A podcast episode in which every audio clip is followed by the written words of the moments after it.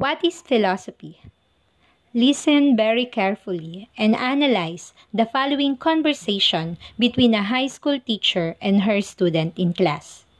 Teacher, Jan, what would you like to be when you grow up?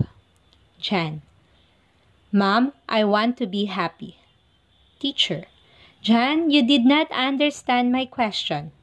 Jan replied, Ma'am, you don't understand what life is all about. Do you think that Jan answered his teacher's question correctly? What do you think was Jan's interpretation of this teacher's question? Based on his responses, what kind of students do you imagine Jan to be? If you were Jan's teacher, how would you respond to him?